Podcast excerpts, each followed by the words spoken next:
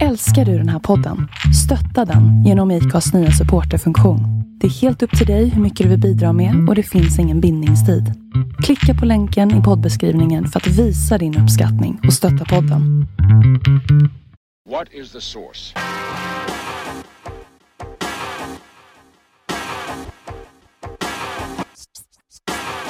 One, two, three, set it!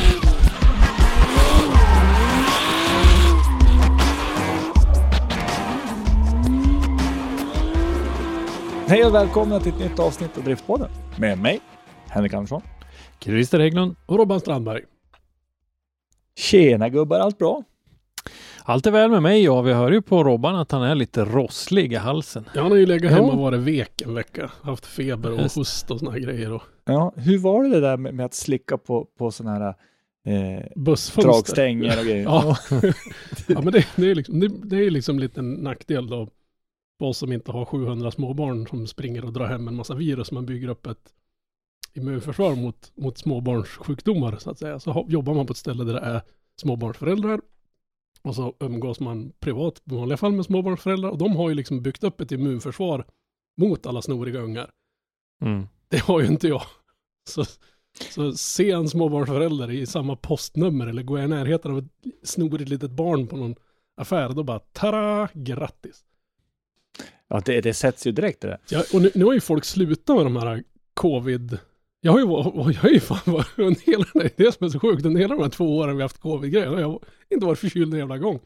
Men nu när folk slutar med det där och nu står ju alla och hostar på allting överallt på affärer och sådana grejer. Så jag menar, bara för att regeringen gick ut och sa att nu, nu är inte covid en samhällsfarlig sjukdom längre, då, kan, då är det fritt att stå med öppen mun och hosta på saker på affären. Typ grönsaker och sånt där, eller rätt i ansiktet på den som står bredvid och packa. Vi ska ju komma ihåg att covid finns ju fortfarande. Jag menar, Ja, men det spelar väl ingen roll om Mm. covid finns eller inte. Sluta hosta på folk, bete er, håll det på Ja. avstånd. Ja.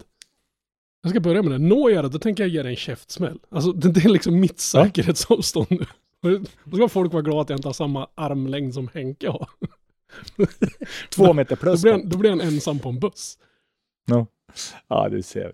Eh, dagens avsnitt kommer ju vara lite grann eh, om det som kommer. Men vi kan väl börja lite grann med eh, att pusha lite för de förra avsnittet. Det som varit. Det Ja. som varit. Ja, jag tycker vi har haft två intressanta, och det var ju ett tag sedan vi surrade tillsammans vi tre nu. Vi har ju haft två Mm. Intervjuavsnitt här. Ett med eh, Jim Olofsson som eh, du och jag Robban var upp till Sollefteå och spelade in. Yes. Tyckte jag blev riktigt bra. Tyckte det var kul att höra lite grann med Jim om hans tidiga historia och sådär. Tycker jag har känt till honom eh, ganska länge men jag fick höra en, en del som var nytt för mig faktiskt. Ja, han är ju en entreprenör som har fått för sig att han ska börja med motorsport. Han är inte... Ja. det, det är liksom det det hela slutade med. Han var... Nej, det var... Ja men det är lite så. Man, man märker att han är uppväxt i en företagarfamilj. Jag Oh, ja. skickar tips till honom eh, faktiskt eh, ifrån en eh, Facebookgrupp som jag är med i där det var eh, timmerbilar som det stod Olofssons på uppe därifrån Bjurholm. Så jag tänkte fråga om det var, om det var deras. Men det, det var kusinerna och det visade sig ju att eh, både, både farfar och farbror och Ja. liksom de, eh, de är ju å- åker i näringen och, och är entreprenörer och sådär. Så det märks att han har växt upp i en sån kontext som det heter så fint nu för tiden. Men man, man märkte också på hans sätt att resonera när det gäller samarbetspartners och liksom hur man ska finansiera sådana här saker. Han har en helt annan syn Ja. på det än vad gemene. Precis. Det är väl några stycken, det är väl i stort sett han och Micke Wunderbaum som har de här businessinstinkterna till 200% i, i sporten. ja, lite mer corporate eh, Ja. syn på... Men jag, jag På- tror det är rätt, rätt syn att ha. Nej men det, det vore kul om, om de två kunde slå sina kloka ihop och ha någon liten mm, online-seminarium eller någonting sånt här under off-säsongen om, om hur de tänker och, och jobba med samarbetspartners och liksom hur de resonerar Mm. när det gäller att jaga finansieringen av ja, sitt tävlande så att säga. Ja, men precis. Eh, vi försöker slå vårt slag för det här med, med samarbetspartners och hur vi, att, att de som verkar inom sporten ska bli mera professionella och tänka mer på det här och så. Men, men att, att vi kan bara göra så mycket. Jag tror att det skulle slå betydligt mycket bättre hos eh, de övriga aktiva om, om sådana gammelrävar inom citattecken som, som just uh, Micke Wunderbaum och uh, Jim som du nämner. Det finns ju fler naturligtvis också som eh, skulle liksom fortsätta att pusha för det här att, att uh, för att få en hållbarhet i en satsning i drifting så måste mer pengar som går åt till det komma utifrån och inte från, från mormorsarvet eller någonting. Ja, men då så är det att de, har, de är ju liksom både affärsmän och driftare så att säga. Så de, vi, vi är ju liksom bara lite businessbiten. Vi håller ju inte på att tävlar i den här grejen. Nej. Så vi har ju liksom inte den insynen eller förståendet på, på samma Precis. nivå som de här två killarna har. Nej. Jo, men alltså, för vi har ju då både Jim och, och eh, Driftfarfar och många andra har ju så mycket just i kunskapsbanken, för de har ju hållit på Mm. länge. Oh, ja. Ja. men precis. Och det var ju lite, vi pratade ju lite grann om det med Jimmy i avsnittet också, att han hade ju redan 2017 här på RM-finalen hade han ju ett litet seminarium med, med RM-killarna det året då, liksom hur mycket det kostar att kliva upp till, till SM året därpå. Det blir en annan budget och, och sådär. Så att eh, det, det, de där tankarna har ju funnits där. Du har ju också en grej som är väldigt få människor kanske tänker på. För att du ska bli bättre så måste du träna. Så är det ju. I Mm. princip allt så måste du träna och nöta. Så när vi kommer till drifting så måste du göra pengar för att kunna nöta och träna. Jo, du kan ju Mm. inte bara gå ut med, med en puck och stå och skjuta mot garageväggen eller? Nej, Nej. så att jag menar alltså hela grejen är ju väldigt stor om du börjar gå ner på sådana grejer. Mm. Sen tycker jag en, faktiskt en bit också som, som går att tänka på i det där, det är att jag tycker att en del av förarna borde tänka lite grann på sin fysiska form också. Att man, man tränar lite sin, sin fysik också, därför att fysiken och, och s- hur man hanterar stressiga situationer mentalt och sådär, det har ju absolut ett samband. Nu är det ju inga långa stintar man kör i det här eh, på det viset, men, men ändå en, en, en tävlingshelg är lång och sliter och jag tror att en, en god grundfysik kan hjälpa till där. Ja, men om- jag lyssnade på en podd för ett tag sedan med, med nu, nu törs jag inte svara på vilken det var, men det var med JP från Simpsons i alla fall. Och, han, och god fysik tog han även upp som en din, Som din, din ja. bästa investering ur, ur säkerhetsgrej. För det spelar liksom ingen roll om du öser ner 200 000 kronor på overall, hjälm, stol, allting. Har du en risig fysik, då kommer du inte att klara den smällen lika bra. Framförallt så är din rehab så kopiöst mycket längre. Så Mm. en god fysik är ju liksom jätte, jättebra ur en säkerhetsaspekt också. Ja, absolut. Det var Speed Circus, Ja, Speed eh, Circus, podcast. Om det. vi, inte, om vi inte har eh, rekommenderat det avsnittet med JP, jag tror nästan vi har gjort det Det redan. måste men, vi nästan ha gjort för det är helt men- enastående. Ja, det är helt enastående. Det är värt att göra det igen. I alla fall har ni inte lyssnat på det så sök upp Speed Circus podcast. Eh, Det är sällan jag lyssnar flera gånger på samma avsnitt, men det där tror jag faktiskt jag har lyssnat på ett par, tre gånger. För det är så mycket som sägs där som är så Ja. bra att komma ihåg. Så det är nog nyttigt att Eh. lyssna på det där flera gånger. Riktigt bra avsnitt och eh, när man ändå är inne där så finns ju faktiskt eh, Henrik eh, Kamo Ryberg som, som gör den där. Det finns ju några fler avsnitt av de här senaste som också är riktigt intressant. Jonas Jarlmark på Öhlins är Oh, ju ja. ett, ett sånt där riktigt nördavsnitt för den som eh, är, är intresserad av väghållning och det borde ju alla vara. Men det, det är så Eh. skönt att höra de två där också. Man hör vad två sådana här ärkeväghållningsnördar sitter och diskuterar. Och, så, och så kände man sig själv, åh kolla det är någon som har gjort en podd åt mig. Och för er som undrar så Henrik Kammo Rydberg är ju väldigt djupt involverad i just Time Attack. Ja, Mm. precis. Så han har ju även deras eh, Time Attack News eh, egen podcast. Ja, det med. Jag tänkte tipsa också om avsnittet med Rolf Andersson, eh, F1-läkaren. Tyckte Mm. jag var riktigt intressant att få lite bakom kulisserna i Formel 1. Han har inte varit jätteaktiv eh, på ganska länge, men, eh, eh, men eh, jag tycker eh, det är en bra, en bra podd. Eh, vi hade ju, vad sa vi, det där var Jim, vi hade ju ett avsnitt med bedömarna förra veckan. Ja, Eh, det var ju också, Också väldigt kul. intressant. Ja. Ja, eh, faktiskt och, och snacka lite med dem och höra lite grann om hur de såg på förra säsongen och hur de ser på den kommande säsongen. Och det verkar väl ganska lovande tyckte jag. De hade ju ganska stora förhoppningar om, om den kommande säsongen. jag måste faktiskt krypa till korset och säga att jag har lyssnat väldigt lite på det avsnittet. För jag hade 39 graders feber när jag klippte ihop det lilla som behövde göras i det där. Så jag, jag kände mig inte riktigt så här, tycker ni att det låter lite funky, jag tar den smällen. Det Men inte eh, då är det så att om Alexander Kvist är med, då skyller vi på hans skägg om det är Ja. dåligt ljud. Det gäller sedan gammalt. Det var faktiskt något typ av skrap Ja, med tag. Så då bröt jag ju nästan ihop hemma. Men jag tror faktiskt att Kvist var oskyldig den här gången. Nej, men han fastnade i skägget. Ja, jag tror Ja, det var eh, Alexander Kvist som sagt, Daniel Hyvärinen och eh, Andreas Lundqvist som var med och som eh, gjorde större delen av förra säsongen. Och eh, kommer att köra den här säsongen. Det är alltid intressant att prata med bedömarna för de har ju så pass central del i Ja. själva tävlingsutförandet. Ja men absolut och jag tycker som de pratar om det här att att förarna börjar kunna lita på att eh, varje tävling bedöms likadant och det här och de har den här kontakten och de, de kan ta upp en diskussion och de har Ja, du får den Ja. här kontinuiteten. Ja, att, eh, Ja, det är precis. Så. Ja.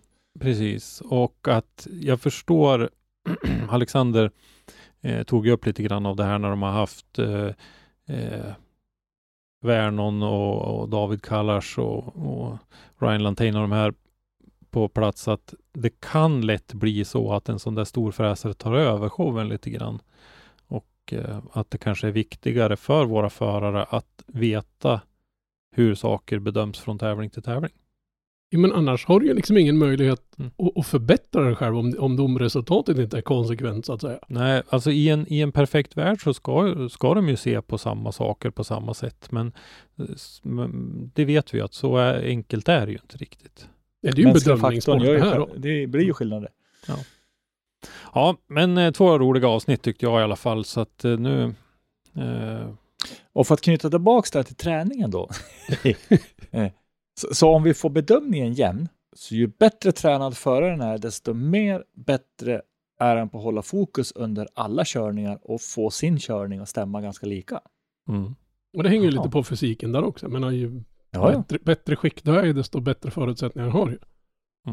Och sen är det det att om du är i dåligt skick, inte dåligt skick, men alltså sämre tränad, och du dammar av och går in hårt, alltså kroppen får ju spö. Eh, Ja. Så är det ju. Nej, men vad heter det? det där är en annan sak vi skulle kunna ta upp lite grann om. Därför att man läser ju inte sällan om att det har skruvats in till klockan tre morgonen innan och så har man slängt sig i bilen och kört och så kommer man fram och så har man inte sovit någonting liksom. Och, och det, Hoppa och kör träningen direkt ja. ja. ja, du ger ju inte dig själv några bra förutsättningar. Man förstår ju att det kan vara panik en gång, men det känns ju som att vissa förare drabbas ju väldigt, väldigt ofta av haverier i sista sekunden och får panikskruva ända in i det sista. Och då tycker inte jag att man ger sig själv de förutsättningar man skulle behöva för att göra ett bra resultat på en tävling och därför så ger man heller inte sina samarbetspartners den valuta för pengarna som de egentligen förtjänar att få.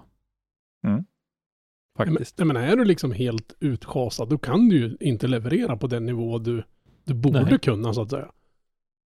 Så, det, Ja, men så det- är det ju bara. Ta en sån sak då, om vi tar nu Robban till exempel. Om, om du stod inför en tävling när du tävlade med cykel. Ja, i det skick jag är nu så hade jag inte ens tagit på mig skorna kan jag säga. Nej, precis. Nej, men menar, alltså, det var ju månader av uppladdningar egentligen. Ja, det är det. Man sov ju som en liten gris. Alltså om, om första start var åtta på morgonen, vilket var inte så ovanligt. Då, alltså, det låter skitlöjligt, men 18.30, 19.00 någonstans, då låg man i sängen. Mm. För du måste ju kliva upp ganska tidigt, för du kan inte liksom kliva upp 20 minuter innan och vara fit for fight. Du ska ju gärna ha kört ett par vändor Ja, för och så och vidare. värma upp. Ja, Ja, precis. så du måste ju ha varit vaken ett par, tre timmar innan, lätt. Men, Mm. men du måste ju vila. Och nu, nu är det kanske en annan typ av fysisk idrott så Ja. att säga jämfört Jo. med det här. Men det är ju fortfarande inte en walk in the park att sitta och ratta en bil runt där. Det ser man ju på. Nej. Men att ta, ta andra motorsporter, ta, ta F1 eller Indycar till exempel. Men att kolla in de som, de som håller på med de sporterna. Men att de, Mm. på off-säsongen så åker de iväg och städa triathlon-tävlingar till exempel. Ja, nej, men det finns eh, mycket att jobba på där och, och som sagt, men jag- förstår att det kan hända ibland, men man, då kanske man måste ha team som, eh, där man har ett gäng mekar som, och det har vi hört berättelser om också, när mekarna säger gå och lägg du, för om vi får ihop motorn i natt så måste du kunna köra imorgon.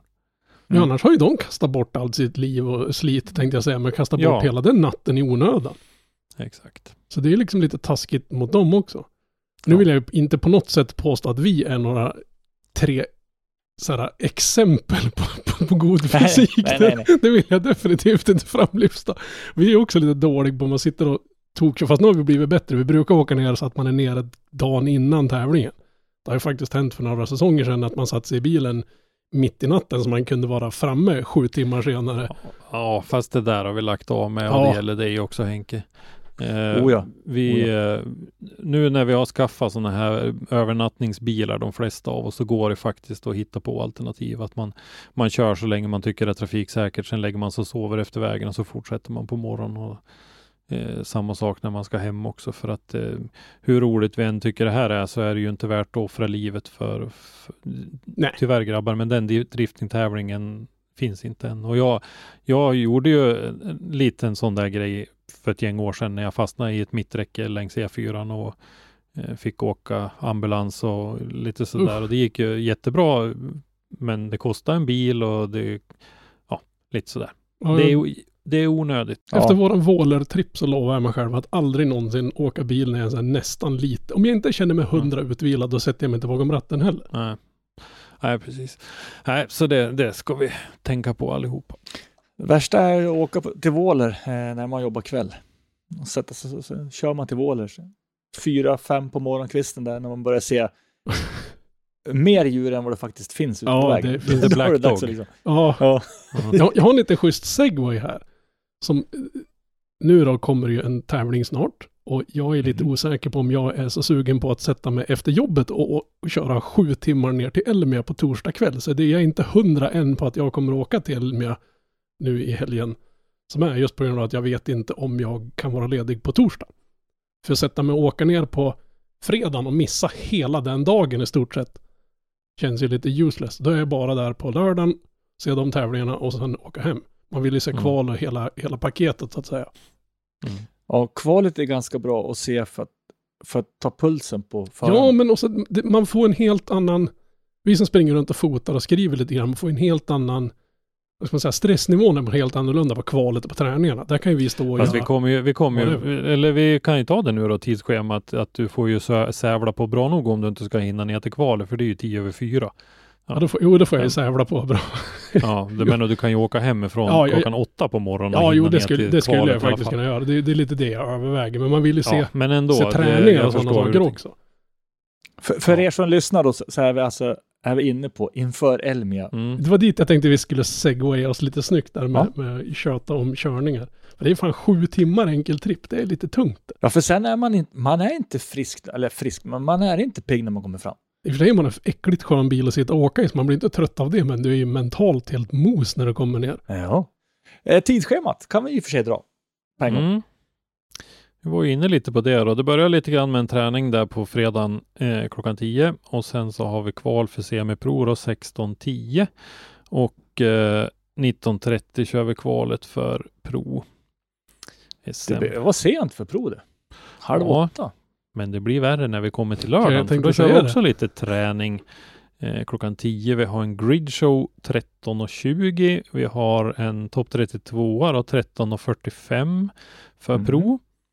Eh, sen så har vi en förarpresentation för eh, semipro och så har vi en topp 16 i semipro klockan 16. Och det är ju de Ja. delarna då som man kan se om man vill eh, bara lösa in sig på mässan. Eh, sen, ja, för sen stänger ju mässan och då sen stänger hem, ja. mässan, ja precis. Och då behöver man ha den här extra biljetten då. Eh, för att kunna se, först är det prisutdelning 19.15 för semipro som ju har kört klart då, då. Och så sen så kör man en förarpresentation för eh, pro.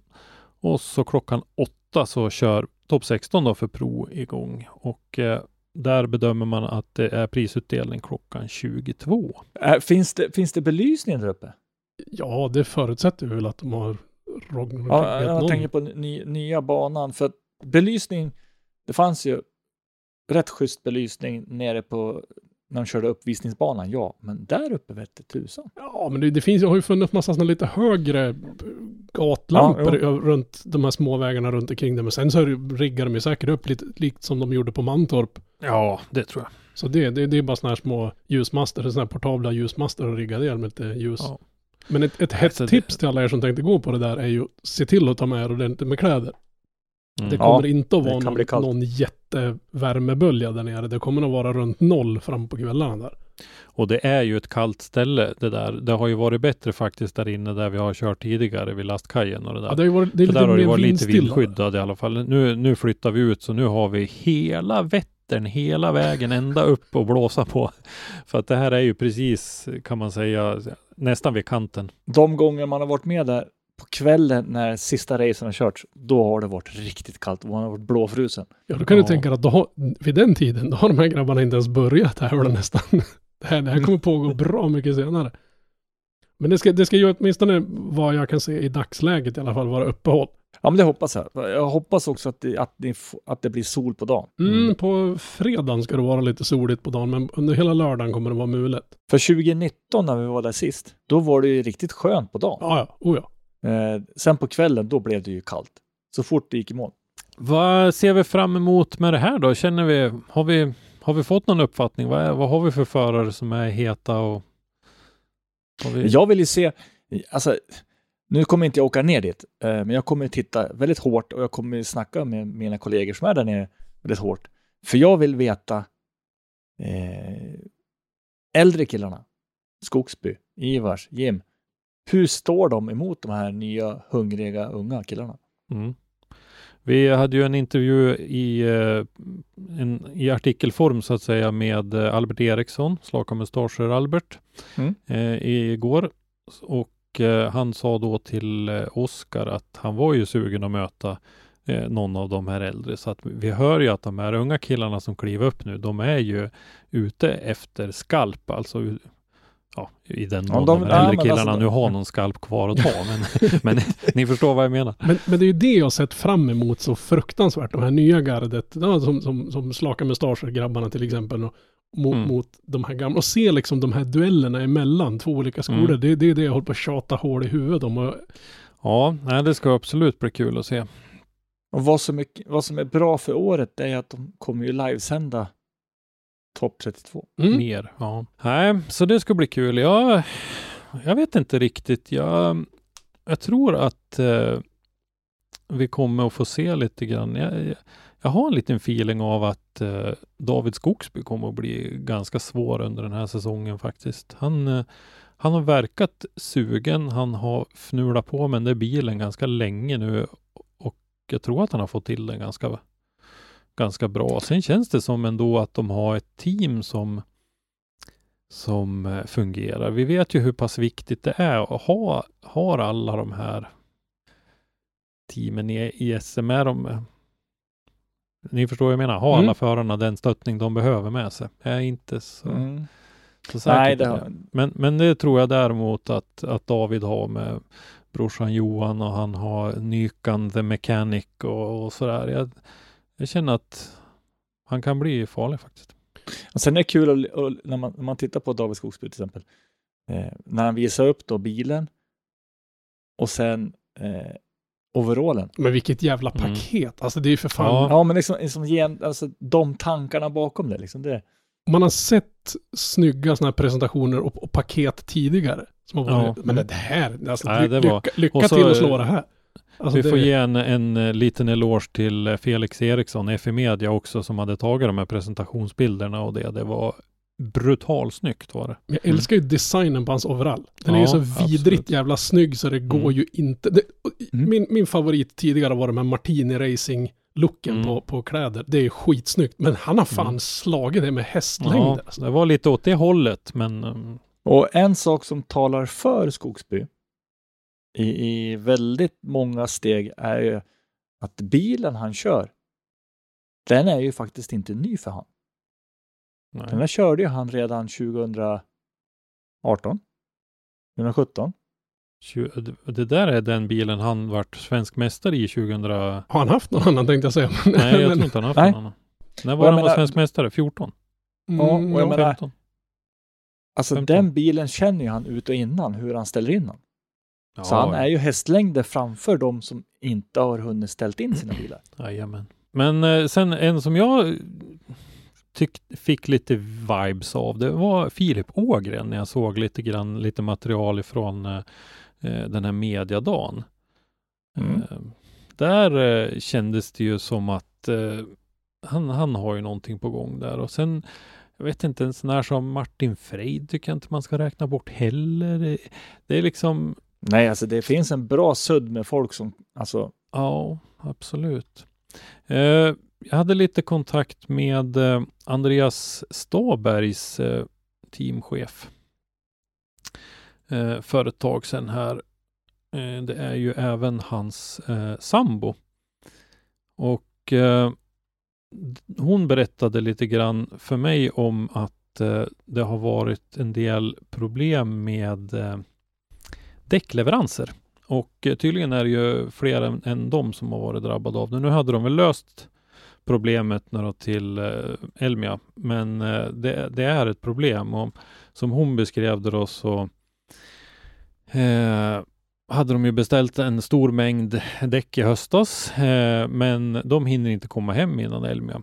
Och eh, Så pass lång tid alltså? Ja, och de, hade de vetat om det långt innan så hade det väl varit okej då, men då, det där datumet har ju blivit flyttat flera gånger och det här ligger ju naturligtvis även utom leverantörens kontroll. Det här är ju, det är ju stora grejer som händer i världen nu som vi vet gör att vi inte kan lita på sånt som vi har varit eh, vana vid att kunna lita på. Mm. Eh, och eh, hon säger att ekonomin tillåter ju inte direkt att man beställer dubbla uppsättningar med däck heller. Naturligtvis. Det, det är ju stora, jättestora Nej, för de- pengar. Ja, de har väl antagligen beställt då, alltså det, den projekterade antalet. Ja, de för säsongen. använda. Precis. Så att de har tio däck kvar från förra året eh, som de nu då hade tänkt att haft och, och träna och justera in bilen med. Nu kan de inte göra det. Så att eh, vi eh, de, har, nu, de har fått tag i, i däck så att det ska klara sig den här första tävlingen. Men att man hoppas då på att det här kommer att lösa sig innan, innan den Men andra. där har, du också, ja, där har du också en negativ aspekt på att, att inte hinna alltså göra, göra alltså, test and tune ja, ordentligt. innan. Mm. Och när man då, man kan ju inte beskylla eh, Andreas och, och Maria i det här fallet då för att inte ha varit ute i tid när de beställde däcken i höstas. Ah, nej. Men- nej, nej. Men, men, men som sagt, det har hänt mycket i världen som, som gör att och hon nämner nå- fler exempel också som har 16 däck kvar och, och, ha, och ha det att klara sig på liksom under, under den här helgen. Och det, går man långt i, i elimineringen då, då det, det, kan bli fruktansvärt. Jag menar, det, det kan ju faktiskt vara så pass att i worst case så står det där utan däck. Ja.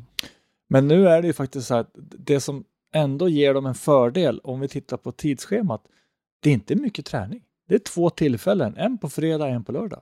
Fredag morgon, lördag morgon är det träningar. Mm. Men sen är det körning. Det är inte mycket tid att lära sig en ny bana på. Nej, det är det inte. Det, det är därför jag tror att de som kommer med bilar som de till exempel körde med förra året, de Mm. har ju fördelen. De Mm. behöver de ju inte börja med att ställa in allting. Men hur, hur mycket träning har varit till exempel på Lidköping på, på relativt nya banor? Alltså för två träningar Ja, det- på, på en ny bana det- låter ju fruktansvärt lite. Mm. Det har ju varit mycket mer träningar än det här. Mm. Det har varit två, tre, fyra pass. Nu, nu förstår jag att det kan vara liksom lite svårt inne på det här området att ha Ja, jo, en det. hel dag med träningar med buller och det, det går folk överallt och Mm. Vi har ju inte sett något tidsschema för torsdagen. Det kan ju vara Mm. att det ligger något träningspass där också, men att man inte lägger ut det tidsschemat för det har ingen, eh, så att säga, Ja, det har ingen- ingenting med, med med publiken att göra så. Men eh, det, det är absolut är det lite träning där. För vi pratar ändå om en topp 32 i SM-klassen Mm. och en topp 16 i semipro. Mm. De ska träna ihop sig. Mm. Det är, vad, prat, vad säger vi folk? Det är Ja, det är 48 det, eh, bara, om, om stegarna är full liksom. Jag, jag kollar här nu i tidsschemat. Det är ju ingen, vad jag kan se i alla fall ifrån det vi fick ifrån SDS, ingen träning överhuvudtaget på torsdagen. Utan det är Nej. två stycken en timmars pass per, ja, per, per klass så att säga under, under fredagen. ja, per klass. Ja, okej. Mm. Mm, jo, det, det, det behöver inte fightas med, det går ju inte. Det, banan är Nej, för nej, tajt för nej. att kunna släppa lös. Men, men det är ju, Nej, men det är ju ändå bara ett pass. ja ja. Så, För, så, för dig som individuell förare så är det ju bara ett pass. ja, eller rätt, Det är- semi, semipro mellan 9 och 9.45 på, på fredagen i deras första. Och sen mellan 9.45 och 10.45 är det pro då, som ska träna. Och sen har de 11 till 1 är och för sig den längre träningen lite senare på eftermiddagen. Men ändå. det är ju- 11 till 1. Ja, Jaha, då står... här, träning Ja. semipro. Träning 2 semipro. 11.00 till Mm. 13.00. Sen har du 13.30 till 15.55 träning pro. Ja, ja, men då, då är det mer Jaha, penning. okej. Ja, Ja, det tidsschemat som vi har i vårt manus har jag tagit Mm. ifrån eh, Bilsport, eh, nej vad heter den, Ja, custommotorshow.se, Ja, mässans eh, därför sida. jag, jag fick. Jag går efter då var det. väldigt lite. Jag går efter den här eminenta informationen vi fick från Matilda. Ja, det borde ju jag naturligtvis ha gjort också. Fy på det. Ja.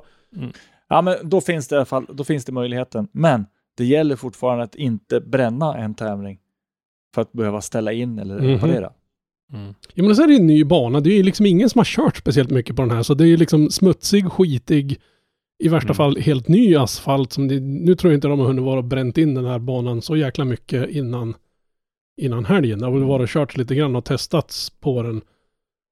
Ja, men det kan inte vara mycket. Men nej, nej men precis. Det ligger ju liksom inte den mängd gummi och sådär som man, det kanske borde vara för att ge optimalt förhållande så att säga. Nej. Sen vet jag inte, har de haft, de har väl haft snö där nere också? Mm. Jag såg på, de, de har ju, vi har ju några, några kollegor från Sundsvall tänkte jag säga, men några vi har poddat med tidigare. Några ifrån Mittsverigebanan är ju och kör en långloppscup på Mantorp Park som de fick senare lägga första starten på grund av isbildning på start och målområdet. Så det, Ja. det, och så Axel Hult och grabbarna hade någon schysst bild på sin Instagram där de låg i depån och gjorde snöänglar. Alltså, Mm. så Och är det snö på Mantorp Park, då är det snö på småländska höglandet. ja, oh ja. Ja. Ja, det är bisarrt. Det är bara att hålla tummarna att det kommer att vara uppehåll och inte det blir något kaos där nere med några underkyld regn eller något sånt där Ja, nej. det- miserabelt. Men Ehm. jag, jag ser i alla fall fram emot att kunna se livesändningen med Ja, jag hårda och tuffa battles. Yes. Ja, ska vi lämna SDS-premiären och Mm, sen ja, det så ber jag. vi att få återkomma Vem med vinner eh, lite resultat. Skitlätt att säga. Liksom, jag har ingen aning om hur nivån är på någon förare i år överhuvudtaget. Och sådär, men Eh, Nej. jag, tror, jag tror nog vi lämnar killgissningen på Ja. vinsten. Nej, men jag, så jag, drar en, jag drar en ur hatten. Jag tar den jag nämnde förut. Jag tror på David Skogsby. Faktiskt. Eh, han har vunnit påsksladden. Han verkar trivas på den där typen av banor. Jag tycker han verkar vara på hugget. Så jag gissar på David Skogsby. Det blir en väldigt tuff och tajt kamp mellan Brunberg och Skogsby. I finalen. Ja, jag tror det. Mm. Men ja, nej, nu ska vi inte killgissa allt för mycket. det, är, ju- det är ju nästan omöjligt. Eh, Micke Johansson. Micke Johansson. Mm. Det är, Ja, ja. det är på något sätt här safe bet-grej med tanke på... på äh, nej men nej, jag vet inte. Ja, men alla är gångbara. spa- vil- vilket lag blir spanska mästare? Barcelona. Ja, De, de, de, har, de har en, en hyggligt bra ja, gissning. men precis. Jag fegar lite där. Men... Men om vi går förbi där så har vi faktiskt haft en premiär i Formula Drift. Just det. Long Beach. Mm. Och, Ja. och det, den blev lite, Dramatisk. ja, Ja, den så. blev ju både dramatisk och inte dramatisk på det sättet. Det var ju otroligt synd att eh, norrmännen stötte på varandra redan i 32an. Det var mm. Mhm. riktigt botten. Eh, Simon Olsen och och Fredrik Åsbö. Eh, vilken ju då Fredrik vann. Eh, Simon har ju, alltså han har kommit långt och han har utvecklats jättemycket. Han, han har eh, inte en lätt match att möta sin landsman i regerande Nej. mästaren. Så är det ju faktiskt. Eh, Men det, det Men, sög. Det, man, ja. När man satt hemma där så såg man de där två kommer att hamna bredvid varandra. Stegen, Luft, ja, luften gick liksom lite ur den där. För jag hade ju gärna sett båda två där kämpa sig vidare. Och Mm. ärligt talat så satt jag faktiskt och höll tummarna för Simon där. Det hade varit så jävla... Tänk om man hade bara tvålat till Aspe där. Det hade suttit som en krocketklubba i Jo. skenbenet. Det hade väl varit kul så. Eh, Jag hoppas väl lite grann att Fredrik ska kunna ta ett mästerskap till om man får en, en, en skaplig start på den här säsongen. Mm. För jag tycker att han, han förtjänar något. Han, han, han, han borde redan ha haft något fler faktiskt. Han har haft en jäkla otur eh, under flera ja, flera år på rad faktiskt. Ja, Jag, tänk- jag tänker säga det. Hade den inte varit så förbannat riggad den här serien så hade jag garanterat haft det sedan tidigare. Eh, en sak som blev väldigt omdiskuterad var ju det här läget då mellan Matt Field och Fredrik Åsbö där eh, eh, Fredrik var lite, lite, lite för het på gröten. Han var någon centimeter för nära eh, Matt Fields Corvette. Eh, så att eh, Field hakade fast lite, lite, lite grann i fronten på Fredriks eh, Toyota och eh, på den här banan i Long Beach, då finns inte den marginalen. Så att i och med att han inte kunde göra sin transition där den var tänkt, utan några decimeter därifrån, då for han in i väggen och studsade in. Så att eh, i intervjun med Lorette Nicole efteråt så, så sa han ju att han hade ju pajat alla fyra hörnen på bilen. Alla fyra hjulupphängningarna. Eh, det där påverkade ju då avslutningen på eh, hela, det där var ju topp fyra. Mm. Så att det av, påverkade ju avslutningen i form av att Ryan Turkey redan hade gått till eh, final och eh, eh, Matt Field då gick vidare för det var ju Fredriks fel det där tveklöst och då eh, fick ju Matt eh, lämna walkover och, Turkey kunde köra en, en solorepa i, i finalen så det var ju synd naturligtvis.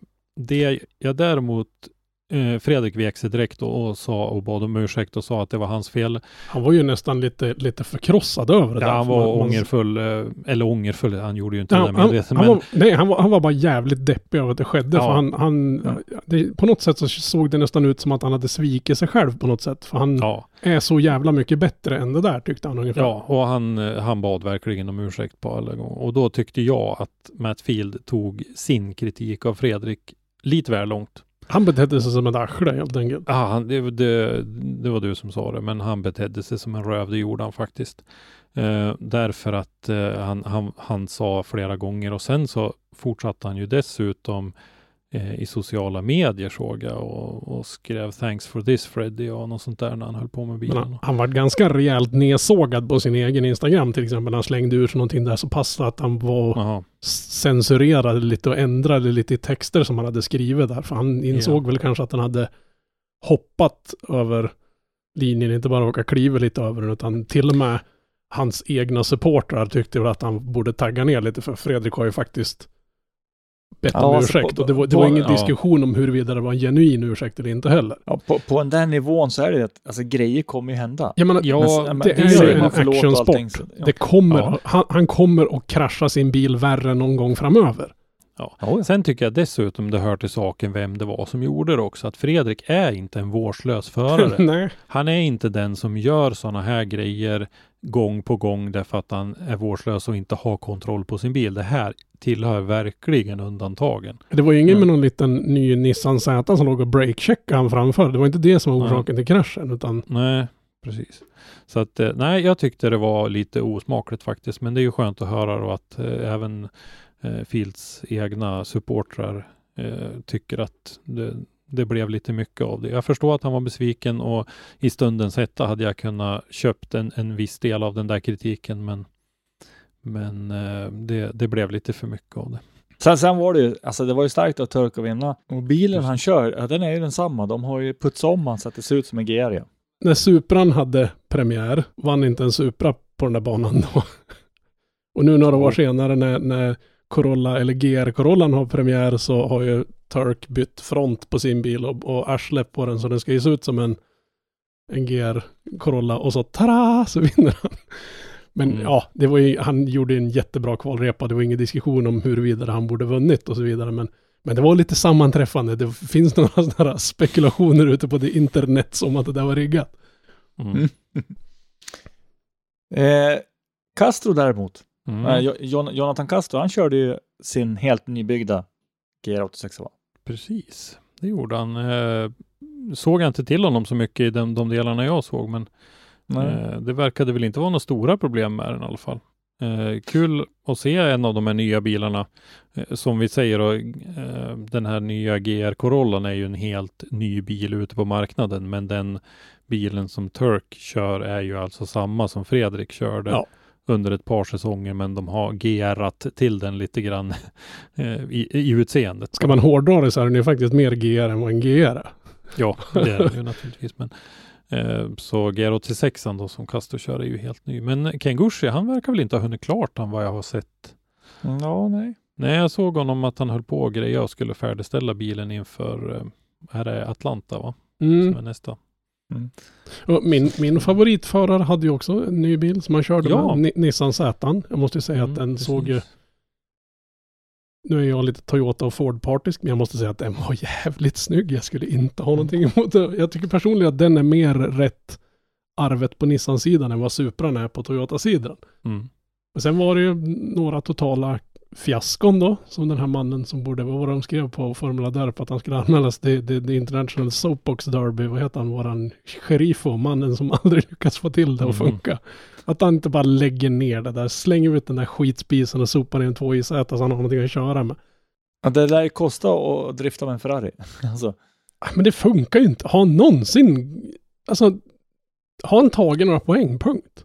eh, jag vet faktiskt inte. Jag, Jag är tror- tveksam. Jag, jag kan inte komma på att jag sett han fullfölja en tävling, alltså tills han har blivit utslagen. Han har väl bara varit bränder och haverier och in i väggar och murar och... Jo, då, det har absolut har han gjort det. Men eh, jag är lite osäker på om han har tagit sig förbi. Jag tror han har tagit sig förbi topp 32 en gång, men då var det ju av någon sån där anledning, något haveri eller någonting, så han har ju inte kört sig till det vad jag vet. Ja, en, en annan grej som jag tycker är väldigt, väldigt stor, Eh, som nog ganska många inte riktigt har koll på, det är att Rome Charpentier coachas utav Olof Eriksson. Precis. Eh, eh, virtuella driftaren som vi hade en, eh, ett podcastavsnitt med här för ett tag sedan. Sitter uppe i, eh, utanför Skellefteå. Eh, han följer med lite grann på distans och eh, via elektroniska hjälpmedel och hjälper till och, och coachar Rome. De har ju funnit varandra i den här eh, virtuella världen så att jag vet eh, nu, det senaste jag såg att Olof skrev om det så var, hade ju även Adam Salewski varit med lite grann och, och, och coachat där. Och eh, där har man ju sett faktiskt att Rom gick ju riktigt bra. Jag har inte sett, jag ska inte säga att jag har total koll på den här killen, men eh, vad jag vet så var det nog hans bästa resultat nu i, i, i eh, Long Beach här. Ja, det måste, sen, måste ju garanterat sen- ligga där i topplaceringarna. Ja, sen eh, var han ju med även och körde den här eh, uppvisningstävlingen som nu är nu, har varit nu i helgen här i samband med Super Indycar. 8 eller vad heter vad kallar de den? Ja, precis. Där hade de ju lite annan uppställning då, för där var ju även, eh, eh, åh gud, nu glömde jag honom, Hawaii, som inte fick vara med i serien. Varför får Mr. Min pissiga överreklamerade Ja. Fiat funka inte en jävla gång? Han får vara med. Men Mm. här har vi potenta förare som, som inte får kvala in. Alltså borde det inte vara någon... Ja, Men man kan ju tycka att om du inte har lyckats leverera, om du får vara med och kört efter i toppklassen i flera år i rad, men du har aldrig riktigt gått i mål. Du kommer fan knappt av trailern. Ska du verkligen Mm. få fortsätta ta upp en plats då när det finns i, i Pro 2-serien under finns en jäkla massa mycket förare som skulle ja åka i åttor runt den, Det, bo, talat. det borde få, det, det måste ju kunna vara någon gräns som gör att man får lov att kvala sig in. Ja men om, om, Mm. du, om du inte har liksom slagit in i, i topp 16 någon gång under en hel jävla säsong så kanske du borde överväga att kvala ner till nästa eller under divisionen och släppa upp någon av de här bättre. Så är det. Ja, kul i alla fall eh, tycker jag det här att eh, Olof eh, coachar en förare i FD och eh, det där ska vi fortsätta hålla lite koll på så det kommer vi att rapportera lite mer om. Mm. Så att, eh, Och för, från, från den, den intressanta aspekten till en helt annan konstig grej. Som inte är så jävla ball eller vad Mm, Jag, jag, jag vet inte vad det är för något, men vi, vi pratar alltså då om SPF och förbundsmötet. Ja, både Robban och jag är så pass eh, galen så att vi eh, satt ju faktiskt och följde med på livesändningen av det här mötet. Tyckte dessutom att det var intressant. Eh, Jag gjorde aldrig det. Det har ju blivit det. Tack vare den här covid-vändan så, så började de ju livesända de här förbundsmötena. Så man kan ju faktiskt sitta och se dem live. Nu är jag osäker på om de gjorde det tidigare, men jag tror inte det. Nej. Att det är något Nej, positivt det är med nytt. covid i alla fall. Och det är ju ganska intressant att följa då, när man är liksom, har nördat ner så. Följt SPF på den nivå vi gör ganska mycket. Men jag måste ju säga att man sitter ju och, ja någon gång i veckan i alla fall, är man inne och kollar om det kommer några nya protokoll som man borde ögna igenom och kolla Ja, om det står något intressant och sådär. Och, Alltså, man får ju ge dem cred för att de faktiskt bjuder in medlemmar och även Ja. andra då, att kunna få följa med i arbetet. Jag menar, det är en så ja. pass stor del, men de här lägger ju grunden för, för att vi ska kunna fortsätta med det vi tycker om att göra. Mm.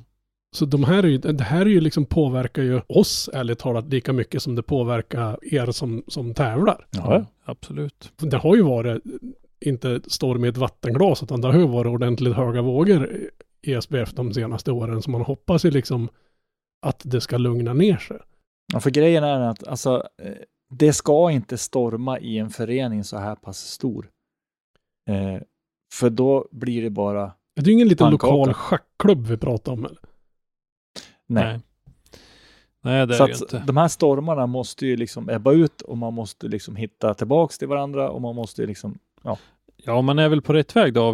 Det är ju inte alls lika stormigt som det var nu för ett par år sedan här när det var som värst. När eh, den här eh, resan till USA och allt vad det här var som, som höll på och Mm. figurerade. Men, men jag tänkte först en grej. Jag måste faktiskt ge Björn Eriksson en eloge som eh, mötesordförande här. Att han, han, har, han har koll på det här med, med formalian. Han har en en, en tydlig eh, och distinkt ledarstil, får man säga, gamla rikspolischefen eh, som han ju är.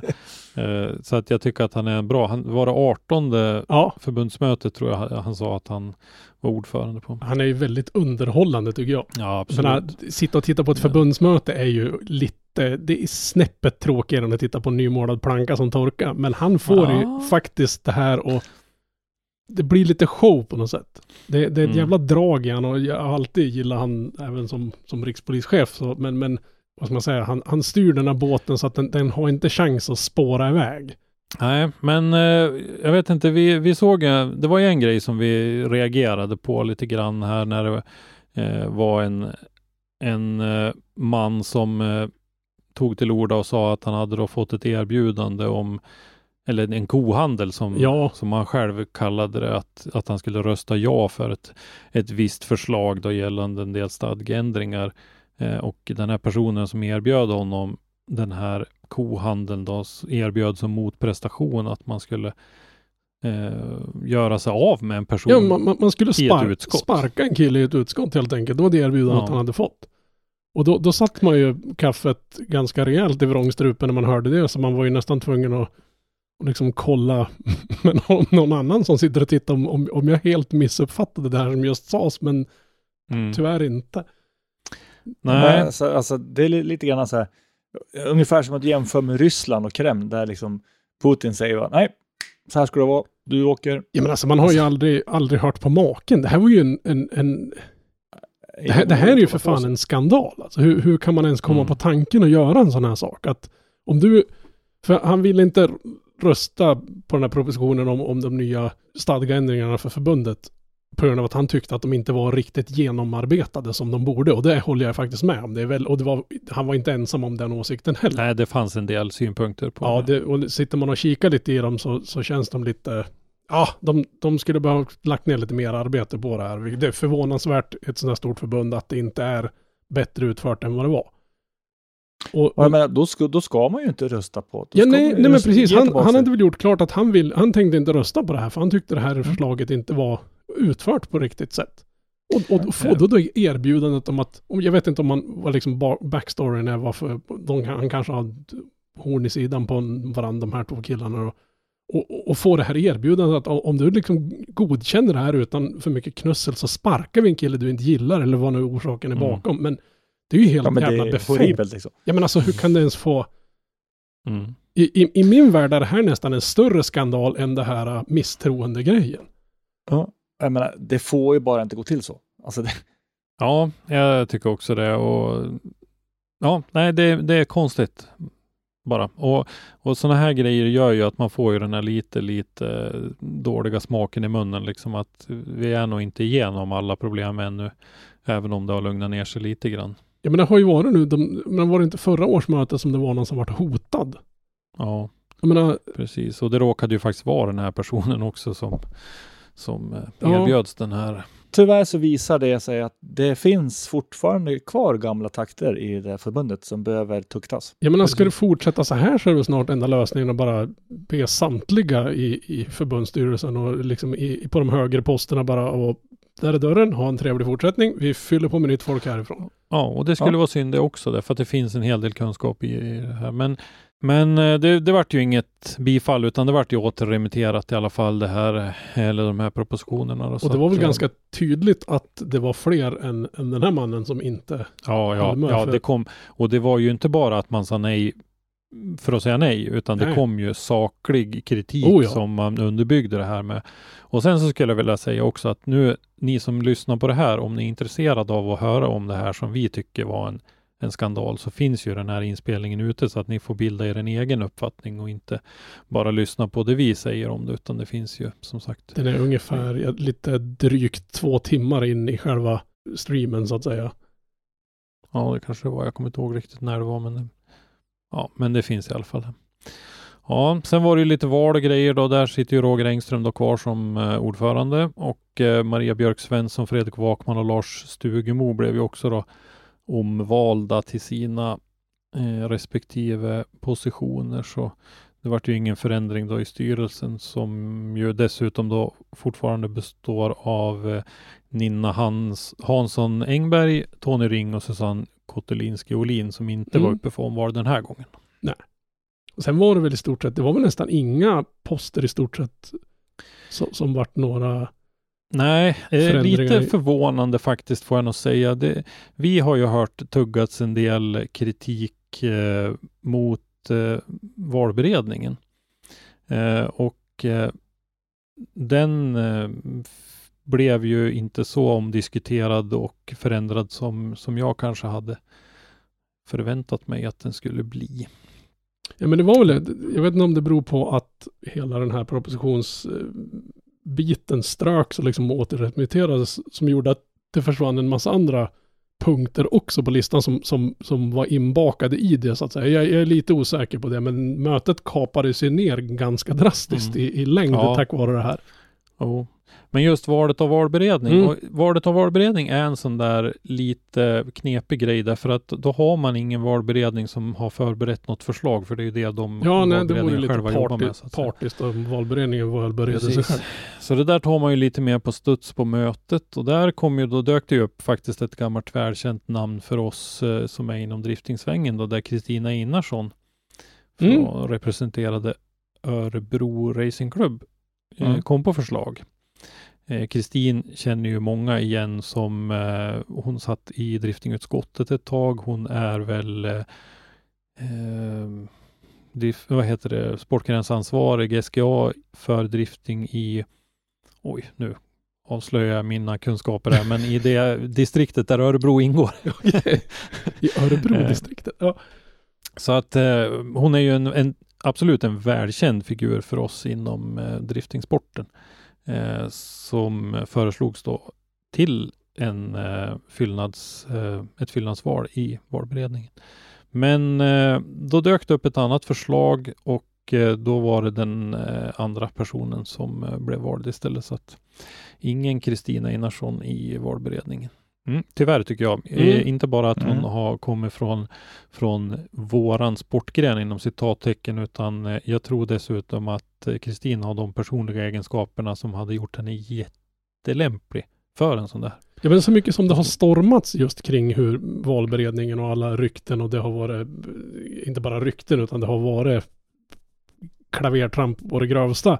Så, så Mm. borde man ju då kanske på helt sonika se om det här är en av de bidragande orsakerna till missnöjet som, som florerar där ute och kanske gör någonting åt det. Försöka Mm. liksom angripa problemet ordentligt. Ja, grejen är att alltså, du, du, måste, du måste ju städa i en styrelse och plocka bort sådana som inte då eh, vill jobba enligt demokratin. Ja men också när, när de har bevisligen inte skött sina poster på det sätt de ska göra enligt stadgarna. Ja, men det har ju förts lite samtal om det här. Vi hade ju Anna Nordqvist bland annat med oss i ett avsnitt här tidigare när hon berättade lite grann om det här med hur man utser eh, sportgränsutskotten Mm. till exempel. Är det mm, valberedning och styrelse som ska hålla på med det eller är det kanske de här eh, som är anställda på kansliet och, och så vidare och man pratar lite grann om regler och hur det ska bestämmas och, och så där. Så att det, det har ju förts diskussioner om förändringar och det är ju de som då sen har kokat ner till de här propositionerna som nu ändå inte var så genomarbet, genomarbetade Nej. att man kunde ens ta dem till beslut. Därför att skulle man ta dem till beslut så var det inte bara klubba och godkänna utan då skulle man ju gå igenom dem punkt för punkt och eventuellt justera saker. Men de dög inte till det utan de fick ta dem tillbaka helt och hållet. Ja, intressant att vara med i alla fall eh, så får vi se hur, det, hur arbetet fortsätter. Ja. Och med den bomben, mina herrar, så är vi faktiskt framme vid eh, de sista punkterna. Och det är då Glöm inte att följa oss på Facebook och Instagram. Ni hittar oss under Motorsportmagasinet på bägge ställena. Dagliga nyheter från motorsportvärlden hittar ni som vanligt på motorsportmagasinet.se. Där ni även kan handla t-shirts och massa annat kul. Mm. Och om vi springer på varandra på Elmia i helgen så kom gärna fram och säg hej. Det är alltid kul Precis. att, surra lite skit med, med, även med lyssnare som inte är tävlande så att säga. Vi, kan se, kan, vi, vi ser säkert ut att ha 2000 saker att göra samtidigt, men alltså stoppa oss, snacka. Gäller på alla tävlingar. Vi kommer att ha någon form av kläder på oss, många av oss, som det står Mm. Motorsportmagasinet på, så att eh, försök att hugg tag i någon. Ha det bra allihopa, så hörs vi nästa gång. Hej då! Hej då! Tack för att du har lyssnat. Lyssna gärna på våra tidigare avsnitt och glöm inte att ge oss betyg i din podcastapp. Har du ett ämne eller en gäst som du vill att vi tar med i Driftpodden så skicka oss ett meddelande på Driftpoddens eller Motorsportmagasinets sociala medier eller skicka ett mejl till oss på driftpodden gmail.com. I dagens avsnitt har du hört Henrik Andersson, Christer Hägglund och Robban Strandberg. Ljudpåläggning och slutmix Robban Strandberg. Driftpodden produceras i samarbete med Motorsportmagasinet och Powerslide Media AB och produktionsåret var 2023.